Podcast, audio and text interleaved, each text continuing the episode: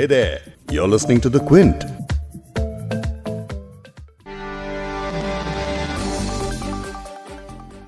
साल भर की मेहनत के बाद जब दसवीं और बारहवीं के बोर्ड रिज़ल्ट सामने आते हैं तो पेरेंट्स और स्टूडेंट्स के लिए किसी तोहफे से कम नहीं होते।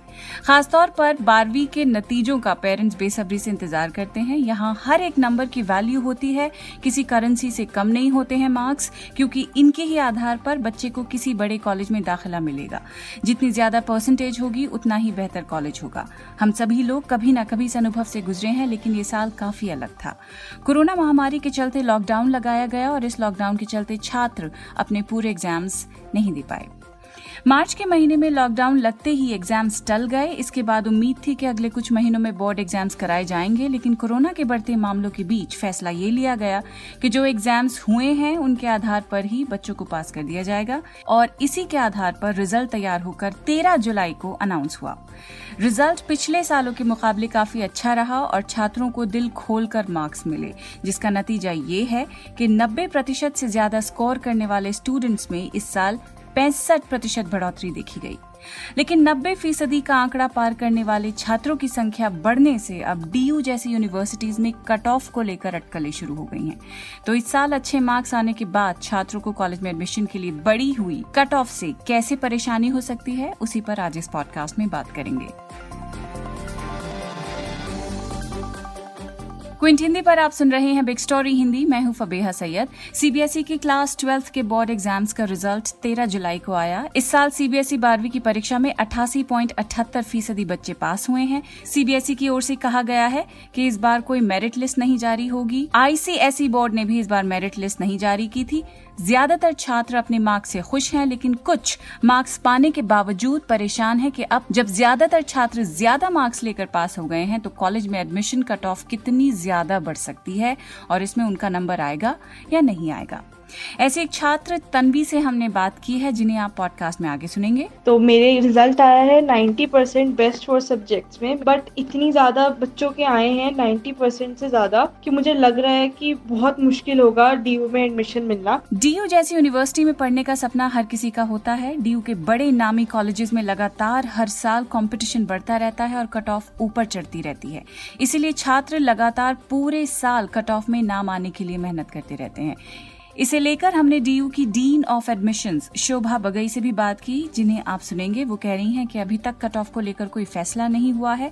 बच्चों को परेशान होने की ज़रूरत नहीं है। जब तक कि ना सभी राज्य शिक्षा बोर्ड के परिणाम हमारे पास नहीं आ जाते हैं तब तक जो है कट ऑफ़ का अनुमान लगाना थोड़ा मुश्किल है। और साथ ही बात करेंगे डीयू ही के मिरांडा हाउस कॉलेज की dean of admissions doctor Vijay Lakshmi Nanda से, जो कह रही हैं कि इस साल कट ऑफ़ में थोड़ी सी बढ़ोतरी हो सकती है। लेकिन पहले एग्ज़ाम्स ना होते हुए भी छात्रों के इतने ज़्यादा मार्क्स कैसे आ गए, वो बता देती हूँ। जिस वक्त कोरोना वायरस की वजह से लॉकडाउन लगाया गया, उस वक्त बारहवीं क्लास के तीनों स्ट्रीम्स, साइंस, ह्यूमैनिटीज और कॉमर्स के कुछ पेपर्स हो चुके थे और कुछ नहीं हो पाए थे।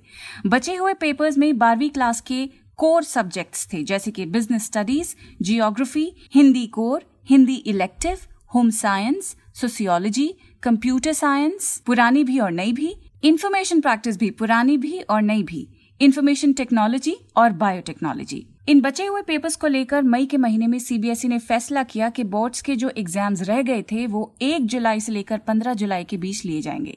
लेकिन कोरोना वायरस के बढ़ते हुए केसेस को देखकर छात्र के पेरेंट्स द्वारा सुप्रीम कोर्ट में एक दायर याचिका में मांग की गई कि सीबीएसई की बची हुई परीक्षाओं को भी रद्द कर दिया जाए और छात्रों को लंबित परीक्षाओं के इंटरनल असेसमेंट के आधार पर मार्क किया जाए। याचिका में कहा गया था कि जुलाई में परीक्षाएँ आयोजित होने से हज़ारों छात्रों की जान खतरे खतरे में पड़ सकती है क्योंकि उस दौरान कोरोना वायरस के मामले पीक पर होने की संभावना है। फिर आगे सीबीएसई ने फैसला भी यही लिया कि बचे हुए एग्ज़ाम्स होंगे ही नहीं और स्टूडेंट्स का रिज़ल्ट उनके स्कूल में पिछले तीन टर्म्स की परफॉर्मेंस की बेसिस पर ही बनाया जाएगा। अब जो रिज़ल्ट बनाया गया, उसमें दिए गए मार्क्स आसमान छू रहे हैं। पिछले साल पिछहत्तर प्रतिशत से ज़्यादा मार्क्स पाने वाले छात्रों की संख्या सत्रह हज़ार छह सौ नब्बे थी, लेकिन इस साल ये संख्या बढ़कर अड़तीस हज़ार छह सौ छियासी हो गई है। इसी तरह पिछले साल नब्बे प्रतिशत से ज़्यादा मार्क्स तिरसठ हज़ार स्टूडेंट्स को मिले, जबकि इस साल एक लाख सत्तावन हज़ार नौ सौ चौतीस बच्चों को नब्बे प्रतिशत से ज़्यादा मार्क्स दिए गए हैं। इन बड़े हुए मार्क्स को लेकर हर छात्र यही सोचेगा कि अब तो बड़े कॉलेज में एडमिशन पक्का है लेकिन नहीं। ऐसा ज़रूरी नहीं है। अगर आसमान को छूते हुए मार्क्स हैं तो ऐसी ही कट ऑफ़ लिस्ट भी होने की उम्मीदें जताई जा रही हैं। हमने बात की दिल्ली यूनिवर्सिटी की मिरांडा हाउस की dean of admission doctor Vijay Lakshmi Nanda से। सुनिए इन्हें।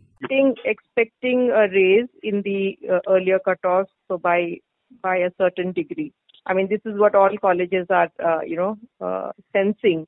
That we may need to raise it uh, by a decimal or a little more than a decimal because you're looking at uh, you know uh, a, plus uh, half half more. I mean then you have to also looking at infrastructure and also sanction strength. So we have to look at sanction strength. So keeping that in mind we have to be very precautious about that. So i think uh, the caution would be to err on the side of caution would be to raise it to raise it so the cutoffs will definitely see an increase this time.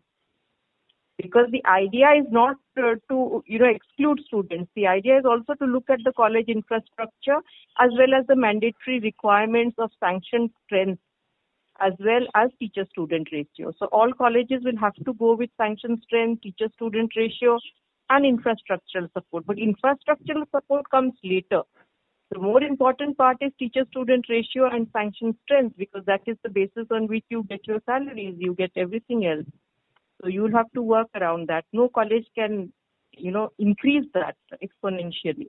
College infrastructure यानी एक class में कितने students होने चाहिए, उसी हिसाब से college में फैसिलिटीज़ और जगह बनाई जाती है। लेकिन ये सारी बातें हम एक महामारी के दौर की कर रहे हैं जब ज़्यादातर क्लासेस ऑनलाइन हो रही हैं और शायद काफ़ी वक्त तक ऑनलाइन ही रहे। ऐसे में जब छात्र कॉलेज नहीं आएँगे तो उनके लिए शायद उस तरह के इंफ्रास्ट्रक्चर की ज़रूरत ना पड़े जैसे पहले पड़ती थी। तो जब बच्चे घरों से ही कॉलेज की ऑनलाइन क्लासेस लेंगे तो क्या इसका मतलब ये नहीं होना चाहिए कि क्लास में ज़्यादा से ज़्यादा स्टूडेंट्स को एनरोल किया जाए? ये सवाल मैंने पूछा डीयू की dean of admissions, Shobha Bagai ji से। स्थिति को देखते हुए दिल्ली विश्वविद्यालय हो सकता है कि ये निर्णय ले कि आने वाला सत्र या तो पूरी तरह से ऑनलाइन होगा या हो सकता है कि ब्लेंडेड बोर्ड में भी हो। किंतु जो विद्यार्थी इस समय दिल्ली विश्वविद्यालय में प्रवेश लेंगे, वे आने वाले तीन वर्ष तक विश्वविद्यालय के साथ जुड़े रहेंगे। इसलिए जो क्लास स्ट्रेंथ हर कॉलेज ने हर विषय में निर्धारित की है, उसमें उतने ही विद्यार्थियों को एडमिशन दिया जाएगा। जब तक कि ना सभी राज्य शिक्षा बोर्ड के परिणाम हमारे पास नहीं आ जाते हैं तब तक जो है कट ऑफ़ का अनुमान लगाना थोड़ा मुश्किल है। इनफैक्ट हमें इतनी जल्दी इसका अनुमान लगाना भी नहीं चाहिए है। दिल्ली विश्वविद्यालय पहले नीट और जेई के परिणाम का भी इंतज़ार करेगा? क्योंकि इसका जो प्रभाव है वो हमारे साइंस कोर्सेज के प्रवेश में भी पड़ेगा। मैंने ऐसे कुछ स्टूडेंट से भी बात की जिनके अच्छे मार्क्स तो आए हैं लेकिन रिज़ल्ट की खुशी पर एडमिशन कैसे होगा इस फ़िक्र की ओस पड़ गई है। सुनिए तन्वी को कि वो क्या कहती हैं। मेरा नाम तन्वी मदान है और मैंने अपने ट्वेल्थ क्लास के एग्ज़ाम्स इस साल दिए हैं। तो मेरे रिज़ल्ट आया है 90 परसेंट बेस्ट फॉर सब्जेक्ट्स में। मेरे पास कॉमर्स विद मैथ स्ट्रीम थी। मैं सोच रही हूँ इस बार दिल्ली यूनिवर्सिटी में अप्लाई करने का बट इतनी ज़्यादा बच्चों के आए हैं नाइन्टी परसेंट से ज़्यादा, कि मुझे लग रहा है कि बहुत मुश्किल होगा DU में एडमिशन मिलना। और मेरे ही स्कूल के बच्चों के मार्क्स जो हैं, वो ऐसे आए हैं ninety nine percent ninety eight percent इतने सारे बच्चे ने स्कोर किया है इस बार। तो मुझे लगता है कि कट ऑफ़ बहुत ज़्यादा हाई जाने वाली है। मेरे को बी कॉम ऑनर्स या इको ऑनर्स में जाना है बट मुझे नहीं लगता मेरे को ये मिल पाएगा। और शायद मुझे BA programme in accounts and finance या फिर BA programme in economics plus English में ही सेटल होना पड़ेगा। कुछ इसी तरह की फ़िक्र मारिया फातिमा की भी है। इन्हें भी सुनिए। हेलो मेरा नाम मारिया फातिमा है और दो दिन पहले ही मेरा बोर्ड्स का रिज़ल्ट आया है। और जब मुझे पता चला था कि मेरा रिज़ल्ट डिक्लेयर हो गया है मतलब मुझे लग नहीं रहा था मेरे 93 परसेंट आ जाएँगे बट मेरे बहुत ज़्यादा नंबर आए हैं and I am very happy about it मतलब मैं बहुत खुश हूँ अपने नंबर से, और मुझे लग रहा था कि मुझे अब तो DU में टॉप कॉलेज में किसी एडमिशन मिल जाएगा इंग्लिश ऑनर्स में बट फिर जब मुझे पता चला कि सी e ने सभी को इतने अच्छे मार्क्स दिए हैं बच्चों को विच इज़ गुड बट अब इतना टफ कंपटीशन हो जाएगा कि अब इतना डर लग रहा है कि कॉलेज में एडमिशन मिलेगा, नहीं मिलेगा, क्योंकि कट ऑफ़ बहुत हाई जाएगी अब। कुछ स्टूडेंट्स हैं जिनके मार्क्स अगर इतने अच्छे नहीं हैं तो इतने बुरे भी नहीं हैं। लेकिन फिर भी वो छात्र अच्छे कॉलेजेस में दाखिला शायद ना ले पाए। ये इशू अभी का नहीं है, बल्कि हर साल का है। इस पर बात होती ही रहती है, किसी भी ऐसी मार्क्स ज़्यादा ही देता है, जिसकी वजह से कॉलेजेस को कट ऑफ़ बढ़ानी पड़ती है। सवाल ये है कि क्या इस सबसे सिस्टम कहीं एंटी स्टूडेंट तो नहीं बन जाता? ये सवाल भी हमने मिरांडा हाउस के dean of admission doctor Vijay Lakshmi Nanda से पूछा था। सुनिए उन्होंने क्या कहा।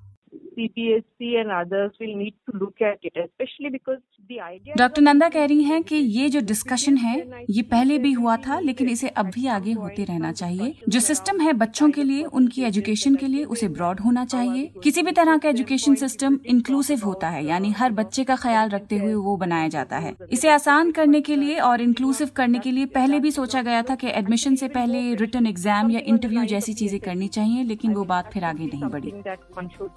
Of. लेकिन सिस्टम चाहे कैसा हो, अगर बच्चों को आगे बढ़ाना है, राष्ट्र को आगे बढ़ाना है तो सबसे पहले उन्हें पढ़ाना पड़ेगा। और बिना किसी फ़िक्र के आसानी से वो कैसे पढ़ें, इसके बारे में भी सबसे पहले सोचना होगा। इस पॉडकास्ट के एडिटर हैं संतोष कुमार और इसे प्रोड्यूस किया है फबेहा सैयद ने। अगर आपको बिग स्टोरी सुनना पसंद है तो क्विंट हिंदी की वेबसाइट पर लॉग ऑन कीजिए और हमारे पॉडकास्ट सेक्शन का मज़ा लीजिए।